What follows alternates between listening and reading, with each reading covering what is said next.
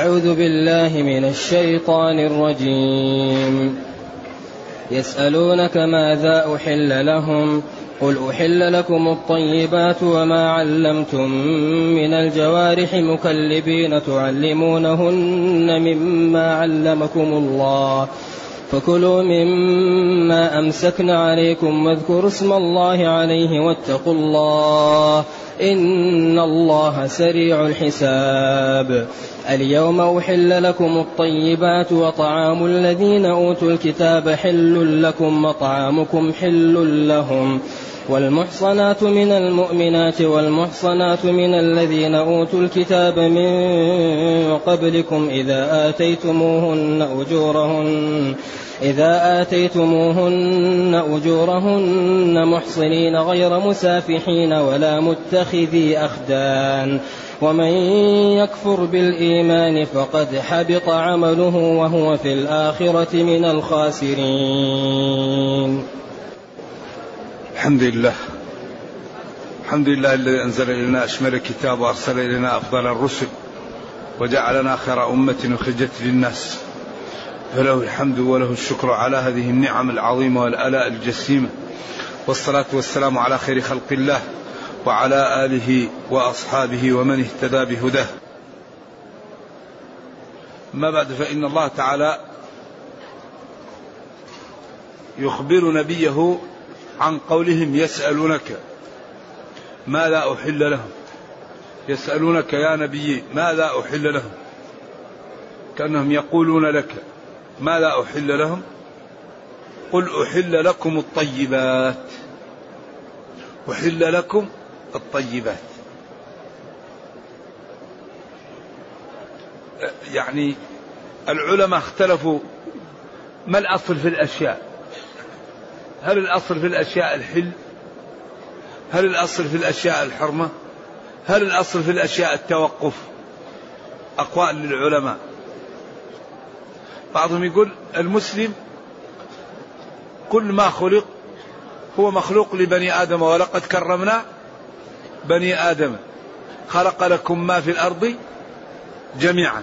إذا الأصل في الأشياء الإباحة إلا لا جاء التحريم. لا الأصل أن الأشياء ملك الله وملك الغير لا يتصرف فيه إلا بعد بيان إذنه. إذا لا يجوز أن يتصرف الإنسان إلا بعد البيان. وبعض يقول التوقف. لكن عند التطبيق أغلب الأمور الحلال واضح والحرام واضح والمشتبهات واضحة. إذا أغلب الأمور عند التطبيق والنظر للجزئيات كل مسألة واضح حكمها. إذا قل أحل لكم الطيبات. اللبس الأكل الحلال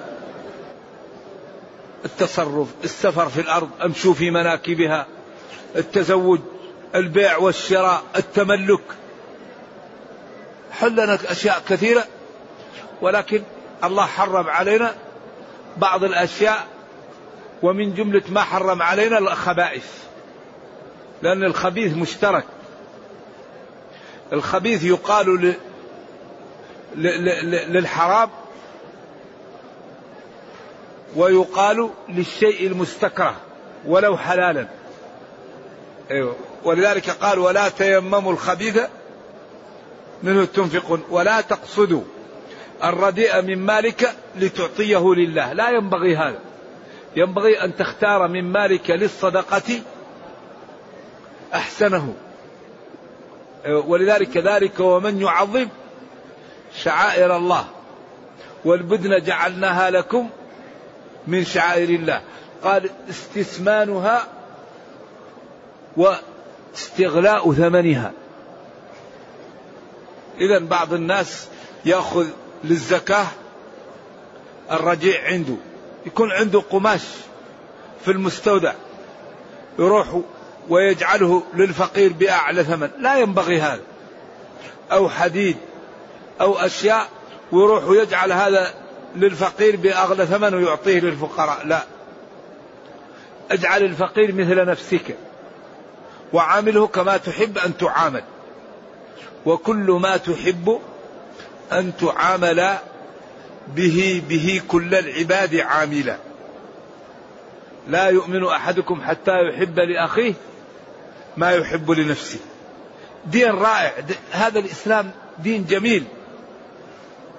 إذا يسألونك يا نبي ما الذي أحل لهم؟ قل لهم أحل لكم الطيبات الحلالات. ومن جملة ما يدخل في ذلك المذبوح المذكى مما تقدم. ما ذكيتم وذكرتم اسم الله عليه وأنواع الحبوب والثمار والفواكه وأنواع الاشربه الحلال والأطعمة الحلال طيبات. ويدخل فيه دخول اولي المذكى مما تحل يعني مما يحل أكله. إذا قل أبيح لكم الطيبات. هذا المفهوم أن غير الطيبات غير حلال.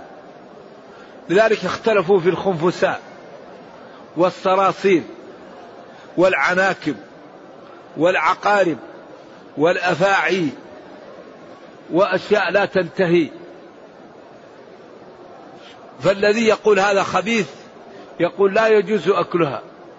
والذي يقول ليس بخبيث يقول يجوز أكلها. لأنه قال ويحرم عليهم الخبائث. فمناط هل هذا يعتبر من الخبيث أو لا؟ لذلك اختلف العلماء. بعضهم يحرمه لأنه خبيث وبعضهم لا يحرمه يقول لأن النفوس تختلف والنمل والديدان. أشياء كثيرة. والذباب في بعض البلدان يعني أحكوني بعض الذين سافروا لبعض الدول أنهم عندهم بعض الأشياء يحط فيها الذباب. ولا يعملوا بالشو اسمه الضفادع الضفدع طبعا لا يجوز أكله لأنه منهي عن قتله وكل شيء ينهى عن قتله لا يجوز أكله. لأنه فيه أنواع سامة والتفريق بين السام وغير السام صعب فلذلك نهي عن قتله. نعم. إذا قل أحل لكم الطيبات. يفهم من دليل الخطاب أن غير الطيبات غير حلال. وما علمتم. وأحل لكم ما صادته الجوارح المعلمة. إذا الذي يصاد به من الصقور ومن الكلاب والفهود المعلمة. وما علمتم من الجوارح مكلبين أي معلمين. لأن المكلب صاحب الكلاب الذي يعلمها. وأغلب ما يصاد به الكلاب فلذلك غلبت الكلاب والمقصود هنا كل ما يصاد به من ذوات المخالب والناب. ويشترط فيه شروط. أن يكون إذا استشليته يستشلي وإذا زجرته يرجع. إذا تدربه فإذا قلت له أذهب يجري وإذا قلت له تعال يأتي. أيوة تدربه على أنك إذا أرسلته يجري وإذا مسكته يمتسك.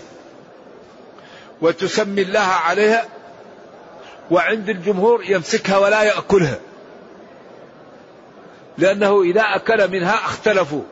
فبعضهم قال إذا أكل منها ما مسكها لك وإنما مسكها لنفسه فلا تأكل منها. وبعضهم يقول إذا سميت الله وأكل منها فكل. لكن هذا أقوى منه قوله فكلوا مما أمسكنا عليكم. هذا يقوي أنه لا يأكل منها. فكلوا مما أمسكنا. فإذا أكل منها ما أمسك عليك وإنما أخذها لنفسه. إذا وأحل لكم ما علمتم من الجوارح كالكلاب والفهود والصقور ونحو ذلك مما يدرب ويكون إذا أرسلته يمتثل وإذا زجرته يكف. مكلبين أي معلمين والمكلب معلم الكلاب. وأطلقت الكلاب على هؤلاء تغليبا. تعلمونهن مما علمكم الله. تعلمون الكلاب مما علمكم الله من الخبرة ومن التدريب لأن الإنسان هو أشرف الخلق. ولقد كرمنا بني آدم. وهنا وقفة خفيفة وهو بيان فضل العلم.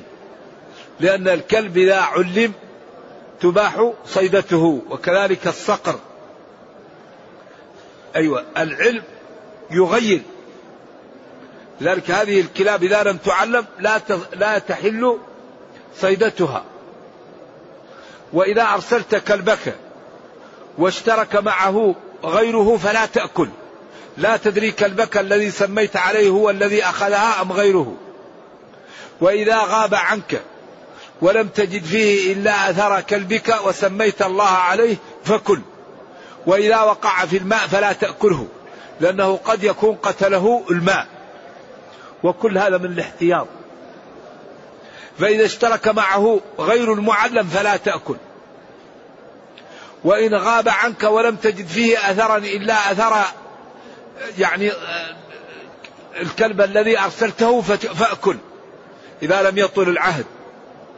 وإن وقع في الماء فلا تأكل. لا تدري هل قتله الكلب أو قتله الماء.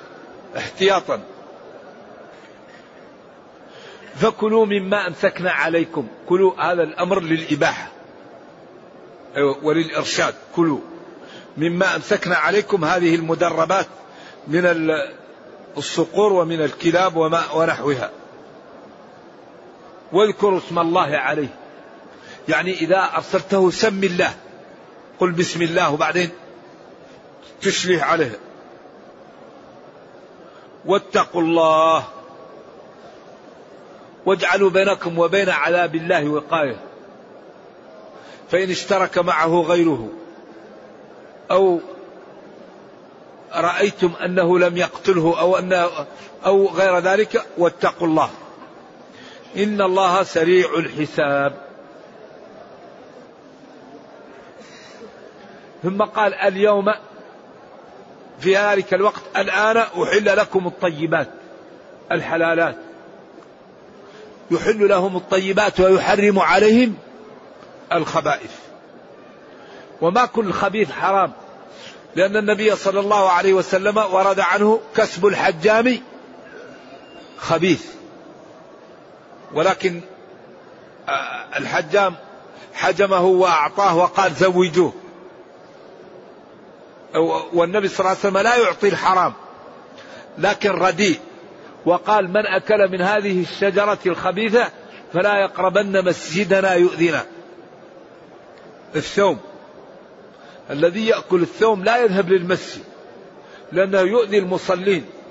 فإن كان مريضا أو أكلها نسيانا فيصلي في بيته. لا يصلي مع الناس ليؤذيها ولذلك قالوا إن هذا نهي عن أكلها. فلا يقربن مسجدنا. والله يقول اركعوا مع الراكعين. إذا لا تأكلوا من هذه الشجرة الخبيثة.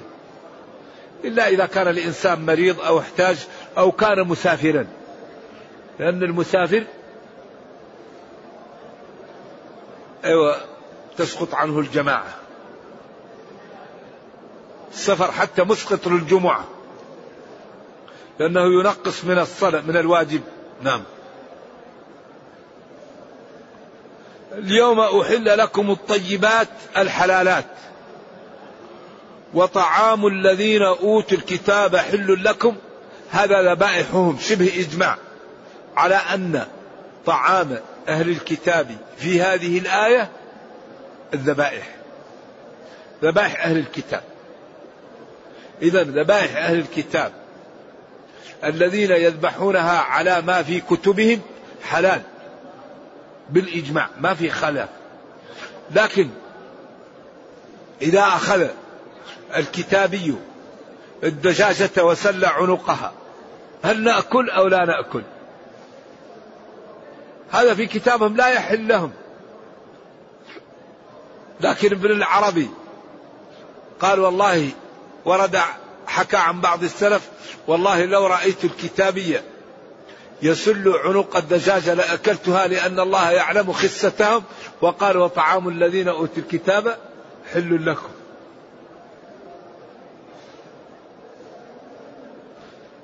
وعائشة قالت يأتون أعراب حديث عهد بالإسلام فيأتون بلحمان من البادية فلا ندري هل سموا الله عليها أم لم يسموا؟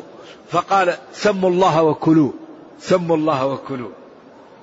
إذا الأصل في أطعمة أهل الكتاب الحل. لكن إذا تيقنت أن الكتابي لا يذبح ويخنق أو يصعق ينبغي أن تكف. لأن الله قال والمنخنقة والموقوذة. وطعام الذين أوتوا الكتاب حل لكم هذا عام لكنها عن المنخنقة والموقوذة ولا قال إلا إذا كانت لأهل الكتاب.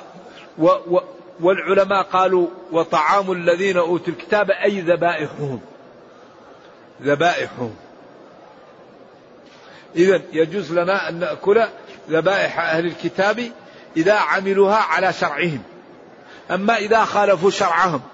وخنقوها أو صعقوها فهذه الأولى أن لا تؤكل. وينبغي للمسلمين أن يحافظوا على مطاعمهم ومشاربهم لأن المطعم والمشرب ينبت منه اللحم. واللحم إذا نبت من الحرام سبب لصاحبه قسوة القلب وقسوة القلب تبطئ الإنسان عن العبادة وتشجعه على المعاصي. فيكون هذا سبب في إباق الإنسان وفي هلاكه. فينبغي لنا أن نتعاون على أن لا نأكل إلا الحلال. فمع الأسف أن كثير من البسكويتات تكون فيها أنفحة خنزير وتكون فيها زبدة مشبوهة. وكثير من الأجبان يكون أمره غير واضح. وكثير من اللحوم المستوردة. الجهة التي تختم أحيانا تكون ضعيفة. فإذا أغريت ربما ختمت. نعم. وعندهم ختم مكتوب عليه مذبوح على الطريقة الإسلامية. فذلك ينبغي أن يتعاون المسلمون على الاهتمام باللحوم التي ترد بلاد المسلمين. ومما يتألم للمسلم أنك لو سافرت إلى بلاد بعيدة وفي رحلات يعني تمشي الطائرة فيها أكثر من عشر ساعات من غير أن تتوقف إذا قلت لهم أتوني بأكل المسلمين أحيانا يأتوك بلحم الخنزير لا يحترموك مع الأسف. وإذا قلت لهم ائتوني بأكل اليهود يخافوا. لأن أي يهودي توكله شريك الخنزير أو الميتة تقاضيه شركات اليهودية وتأخذ منه أموالا. فلذلك تخاف الشركات من أن تؤكل اليهود الميتة أو لحم الخنزير. لذلك ينبغي للمسلمين أن يهتموا بأن لا تؤكل رعاياهم إلا ما لا إلا الحلال وأن أي شريكة حاملة إذا أكلت مسلم الحرام أن تقاضى. وأن لا تترك حتى يخاف هؤلاء من أن يؤكلوا المسلمين الحرام. أحيانا تأتي لبعض بلاد المسلمين فتجد أن اللحوم الموجودة مشبوهة. غير واضحة. تأتي من هنغاريا أو من بلاد شيوعية أو من بلاد لا تهتم ومجمدة وطريقها غير واضحة. لذلك أهيد بأهل الفضل والجدة وأهل السعة من المسلمين أن يهتموا بما يرد لبلاد المسلمين من اللحوم. وأن يتحققوا من تزكيته تزكية شرعية لأن ذلك مما يسبب استجابة الدعوة وطهارة الجسم ولين القلب والتوجه إلى الله وأخطر ما ينال المسلم أكل الحرام. يقال إن أبا بكر رضي الله عنه كان له مولا وعمل رقيا غير شرعية في الجاهلية. وأعطوه أجرتها بعد الإسلام فأعطى منها شيئا لسيده فأكل أبو بكر من ذلك فلما أخبره استقاء أبو بكر يعني استفرغ حتى يخرج ما أكله لا قال لأني أخاف أن ينبت لحمي من هذا الحرام. ذلك الرجل الذي قال له قال له أطم مطعمك أيوة تستجب دعوته الرجل يطيل السفر أشعث أغبر وأكله حرام ومشربه حرام وملبسه حرام وغذي بالحرام فأنا يستجاب لذلك. إذا من أكبر أسباب الاستجابة الاستقامة. نعم. الذي يستقيم يأكل الحلال ويشرب الحرام ولا ينظر إلى الحرام ولا يتكلم بالحرام. إذا سأل ربه أعطاه. أجيب دعوة الداعي إذا دعان إيش؟ فليستجيبوا لي وليؤمنوا بي. استجيبوا لي. يمتثلوا أمري. ويجتنبوا نهي وليؤمنوا بي. لعلهم يرشدون. إذا ينبغي أن نهتم بأن نأتي البيوت من أبوابها. نريد الجنة نأتيها من أبوابها. نريد العز نأتيه من أبوابه. نريد الورع نأتي من أبوابه. نريد العلم نأتي من أبوابه. نريد الغنى نأتي من أبوابه. وكل شيء له سبب. العزة لها ثمن. العلم له ثمن. التقى له ثمن. الوحدة لها ثمن.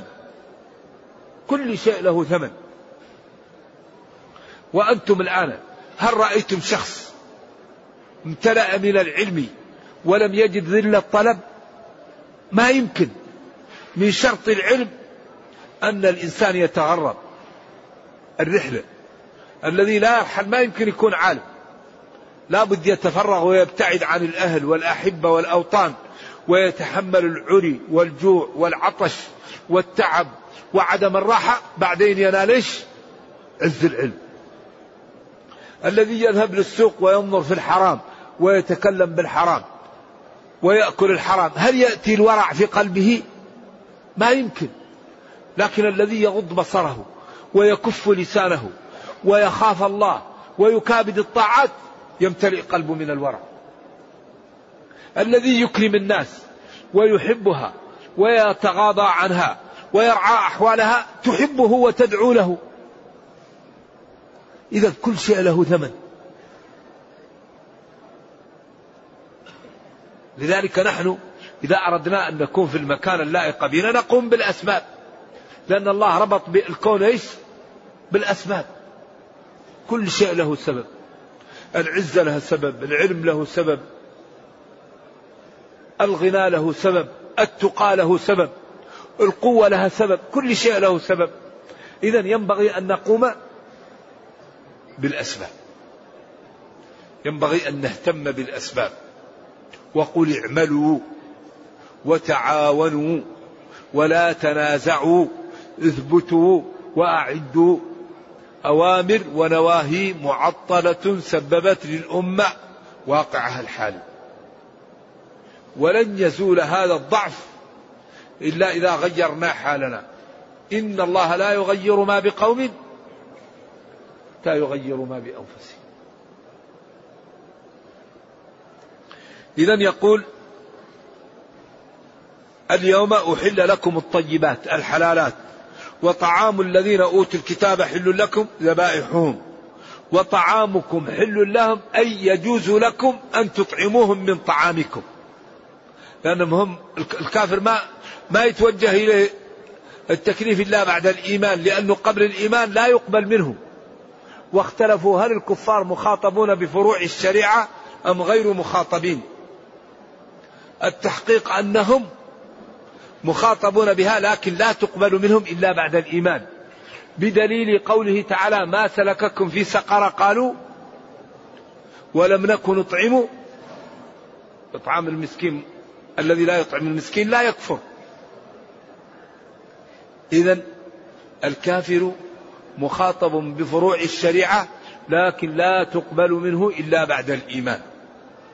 فأي عمل من شرط قبوله الإيمان. إذا يقول تعالى وطعامكم حل لهم أي يجوز لنا أن نطعمهم طعامنا. والمحصنات جمع محصنة من المؤمنات. وأحل لكم المحصنات من المؤمنات. المحصنات هنا هل العفائف؟ هل الحرائر؟ لأن الإحصان يقال للحرية. الإحصان يقال للعفة. الإحصان يقال للتزويج. الإحصان يقال للإسلام. فإذا أحصن فإن أتينا بفاحشة فعليهن نصف ما على المحصنات من العذاب. أيوه.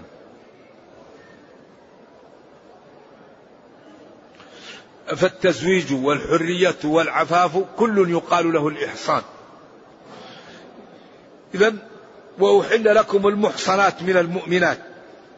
هل الأمة تجوز أن يتزوجها الحر؟ يجوز بشرط العنت إذا خاف العنت. إذا لم يستطع طولا للحرة يجوز له أن يتزوج الأمة إذا خاف العنت. خاف أن يقع في الحرام في الفاحشة. أما إذا لم يخف فلا يجوز له أن يتزوج الأمة لكي لا يبقى ولده رقيقا. لأن الولد يتبع من؟ الأم. ومن لم يستطع منكم طولا أن ينكح المحصنات المؤمنات فمما ملكت إيمانكم من فتياتكم المؤمنات. إيش؟ إيش بعدها؟ إيش اللي بعد من فتياتكم المؤمنات؟ ذلكم. الآية اللي بعد هذا. ومن لم يستطع منكم طولا أن ينكح المحصنات المؤمنات فمما ملكت أيمانكم من فتياتكم المؤمنات نعم. بعدين قال ذلك لمن خشي وأن تصبروا خير لكم. ذلك لمن خشي أيوة خاف من أن يشق عليه العزوبية فيقع في إيش؟ في الفاحشة. وأن تصبروا خير لكم. والمحصنات من الذين أوتوا الكتاب من قبلكم. ويجوز لكم أن تتزوجوا. الحرائر العفيفات من الذين أوتوا الكتاب من قبلكم. لأن هنا الإحصان المقصود به إيش الحرائر. والعفيفات مفهومة من الأخرى. لأن غير العفيفة لا ينبغي أن تزوج. أيوه. هذا حلال. يعني الكتابية يجوز للمسلم أن يتزوجها. لكن هذا جائز ولكن لا ينبغي للمسلم أن يتزوج كافرة والمسلمات موجودات. ففي المسلمة غني عن الكافرة. فإن أحبها وعلق بها وخاف على نفسه فجائز له أن يتزوجها. أما المجوسية والوثنية والشيوعية والبوذية واللادينية هذا لا يجوز للمسلم أن يتزوجها. ولا تنكح المشركات حتى يمن ولا تمسكوا بعصم الكوافر لا هن حل لهم ولا هم يحلون لهم. أما المسلمة فلا يجوز أن يتزوجها كافر. سواء كان مشرك أو كتابي أو سواء يهودي أو نصراني. وما يفعله بعض المسلمين الذين يسكنون في بلاد الكفر من تزويج بناتهم لغير المسلمين هذا ليس زواجا. لا يعتبر زواج. هذا ليس زواج. هذا السفاح. هذا السفاح مبرمج مقنن. لأنه لا يحل لا تحل له أصلا. لذلك خطر مع الأسف أن بعض بنات المسلمين في أمريكا الجنوبية وفي بعض بلاد أوروبا وفي أمريكا عموما يتزوجهم أهل الكتاب هذا لا يجوز لا يجوز هذا ما يعتبر زواج هذا السفاح. ومن يفتي بخلاف هذا فتواه غير مقبولة. إلا أني رأيت بعض الفقهاء يقول المرأة إذا أسلمت وزوجها كتابي فإذا فرقت بينهم ربما تكفر هي فتترك لأن هذا يكون أخف الضررين. بدل من أن ترجع للكفر أخف من أن تكون تعمل تعاشره عشرة غير شرعية من أن تعود إلى الكفر. يكون هذا من باب ارتكاب أخف الضررين. هذاك أمر آخر. المهم أنه ينبغي أن يشاع أن المسلمة لا يجوز لها أن تتزوج غير المسلم. لا تحل له أبدا. ولا تمسكوا بعصم كوافر. أما الكتابية إذا تزوجها المسلم فهو يردها للإسلام والرجال قوامون على النساء فإذا تزوج الكافر المسلمة أصبح على عليها وله السلطة عليها ولن يجعل الله للكافرين على المؤمنين سبيلا. فلذلك لا يرضى الإسلام. الإسلام لا يرضى أن يكون الكافر له سبيل على الإسلام. لذلك الإسلام يعلو ولا يعلى عليه.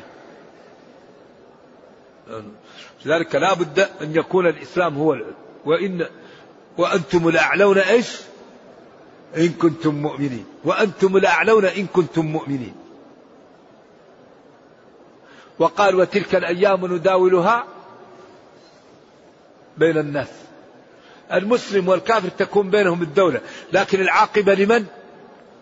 العاقبة للمتقي. العاقبة لدين الله. العاقبة لمن اتقى الله. العاقبة لمن عمل بشرع الله. إذا نحن نريد أن ننتصر. نلتزم دين الله. نحن نريد أن يعزنا الله. ننضوي تحت شرع الله. نحن نريد أن يدمر ربنا أعداءنا. نطيع ربنا.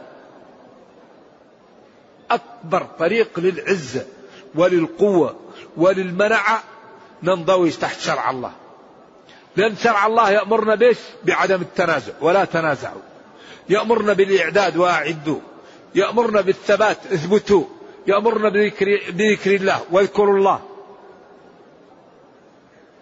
يأمرنا ب ب ب ب ب بأن نكون أقوياء. يأمرنا بأن نتحد. يأمرنا بأن لا نبطر بأن لا نظلم. ولا تكونوا كالذين خرجوا من ديارهم بطرا ورئاء الناس ينهانا عن أن عن إيش؟ عن أن نخلف الوعد، أن نظلم، وإما تخافن من قوم خيانة فامضي إليهم على سواء. لا لا لا تكون بينك وبينه عهد وتبيته وتغير عليه بدون ما تخبره، لا يجوز هذا. الإسلام لا يغش ابدا. إنك تأتي عدوك من المشركين إيش؟ فادعوهم إلى ثلاث خصال. الإسلام الجزية أو الميدان. أيوة. بعدين بالمكشوف. تبقى الإسلام حياك الله. تبقى تدعم لإدارة المسلمين وتدفع الجزية. تفضل. ما تريد؟ الميدان. فادعوهم إلى ثلاث خصال. ادعوهم. لذلك الإسلام لا يغش أبدا.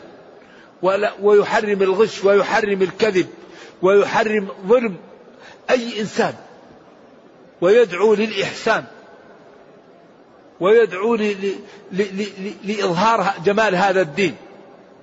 لذلك لو أننا نحن المسلمين يعني انضوينا تحت الدين انضواء كاملا لدخل كثير من أهل الأرض في الإسلام. لما يروا من جماله وحسنه. و كثير مما يدخل في الإسلام الآن بسبب مصاحبة من؟ مصاحبة بعض الملتزمين. غير المسلم إذا صاحب المسلم يتأثر. الصلاة تؤثر الصوم يؤثر الطهارة تؤثر الصدق يؤثر غض البصر يؤثر. الإحسان إلى الناس يؤثر. لذلك الدين كله دعوة. المحافظة من النجاسة تؤثر على الناس. بعض الناس دخل في الإسلام بسبب النظافة. قال هذا الدين اللي يدعو للنظافة هذا الإسلام عجيب فدرس عنه ودخل في الإسلام. أحد الأطباء دخل في الإسلام بسبب الصوم. جاءه رعاة وهم صائمون ومصابون بحمى شديدة وامتنعوا عن الشرب حتى غربت الشمس. فقال والله لأدرسن هذا الدين. هؤلاء رعاة في الخلاء. لما لا يمتنعون عن الشرب؟ فدرس عن الإسلام ودخل في الإسلام بعد 35 سنة من الدراسة. إذا الدين كله دعوة. الصوم الصلاة الطهارة الزكاة. أن تبر بوالديك أن تبر بجيرانك أن تحسن إلى أولادك إلى الآخرين. فالدين كله دعوة إلى الله. لذلك حري بنا أن نتمثل الدين وأن ندعو الناس للدين بأخلاقنا قبل أقوالنا.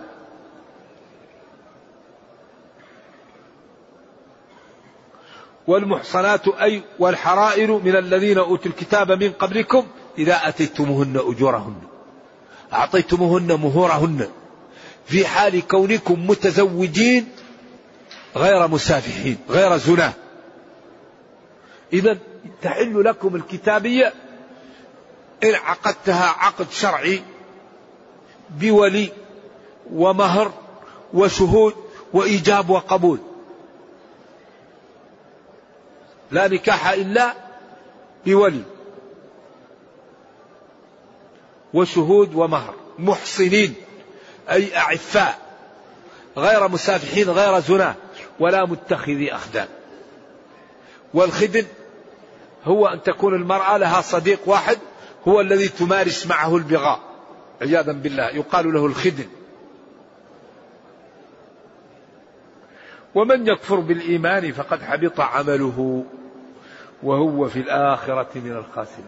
وبعد هذا البيان وبعد هذا التشريع من لا يبالي به ويكفر بالدين ولا يمتثل ولا يمتثل ولا يمارس شرع الله ويكذب بالرسل وبوحدانية الله فقد حبط عمله. إذا الإنسان إذا كفر كل ما عمل يبقى هباء منثورا. لكن إذا دخل في الإسلام يرجع له ما راح عنه على التحقيق. ما عمل من الحسنات. و و و والإسلام يجب ما قبله والتوبة تجب ما قبلها. وهو في الآخرة من الخاسرين.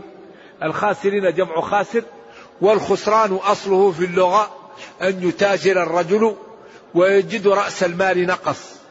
يقال فلان خسر في تجارته. إذا جد رأس المال نقص. فإذا لم يجد رأس المال لم ينقص لم يخسر لكن قد لا يربح. فإن زاد على رأس المال ربح. وإن لم يزد على رأس المال لم يربح ولم يخسر. وإن نقص عن رأس المال فقد خسر. والخسران أصله النقصان. وأكبر خسارة أن لا يدخل المسلم الجنة يوم القيامة. لأن الله أعطاك رأس المال وهو العمر. وأعطاك العقل. وقال لك تاجر مع ربك. أعمل الطاعات واستقم. وتب إلى الله ولا تعمل الحرام وهذا رأس المال. فإذا ضيع عمره ضاع. ولذلك قل إن الخاسرين الذين خسروا أنفسهم وأهليهم يوم القيامة ألا ذلك هو الخسران المبين. ضيع عمره ولم يطع الله ولم يعمل فيه فخسره. وورث أهل الجنة منزله في الجنة. وورث منزل من كان في علم الله أنه لو كفر من أهل النار فيقال له هذا منزل أهل الجنة في النار ورثته ومنزلك في الجنة ورثه أهل الجنة. الذين خسروا أنفسهم وأهليهم يوم القيامة ألا ذلك هو الخسران المبين. نرجو الله جل وعلا أن لا يجعلنا من أهل النار وأن يرينا الحق حقا ويرزقنا اتباعه وأن يرينا الباطل باطلا ويرزقنا اجتنابه وأن لا يجعل الأمر ملتبسا علينا فنضل. اللهم إنا نسألك بأسمائك الحسنى وبصفاتك العلى أن تحفظ المسلمين في كل مكان وأن تحفظهم في هذا البلد. اللهم فرج عن إخواننا في غزة وفي فلسطين. اللهم ارفع عنهم ما حل بهم من البلاء. اللهم رد عنهم كيد أعدائهم. اللهم عليك بيهود ومن شايعهم. اللهم عليك بهم. اللهم إنهم لا يعجزونك. اللهم إنهم لا يعجزونك. اللهم إنك قلت وقولك الحق أدعوني أستجب لكم. ندعوك ونتضرع لك أن تفرج عن إخواننا وأن ترفع عنهم ما حل بهم من البلاء. اللهم فرج عن المسلمين في كل مكان. اللهم وحد صفوف المسلمين. اللهم قوي شوكتهم. اللهم رد عنهم كيد أعدائهم. اللهم إنا نسألك الجنة ونعوذ بك من النار. ربنا أتنا في الدنيا حسنة وفي الآخرة حسنة وقنا عذاب النار. سبحان ربك رب العزة عما يصفون وسلام على المرسلين والحمد لله رب العالمين والسلام عليكم ورحمة الله وبركاته.